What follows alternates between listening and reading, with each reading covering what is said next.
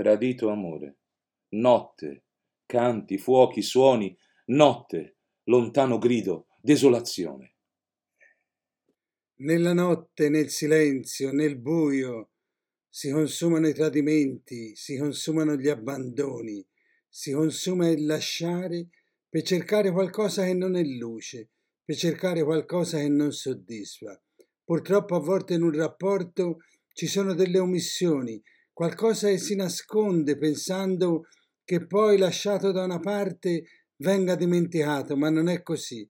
La sincerità diventa la luce attraverso il quale noi siamo chiamati a leggere ciò che viviamo.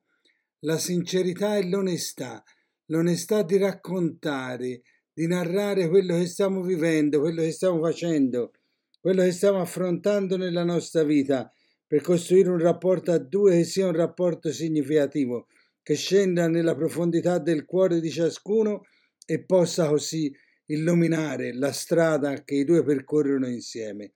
Questa poesia vuol ricordarci questo fatto, che a volte mentre si balla, mentre si danza, mentre siamo felici e gioiosi, qualcosa tende a spegnere la nostra gioiosità. Quel qualcosa è la mancanza di sincerità totale, è la mancanza di fiducia nell'altro, di affidarsi all'altro, è il voler dire questo lo tengo per me perché lei non sarebbe in grado di capirlo, non sarebbe in grado di sostenerlo. Non è così.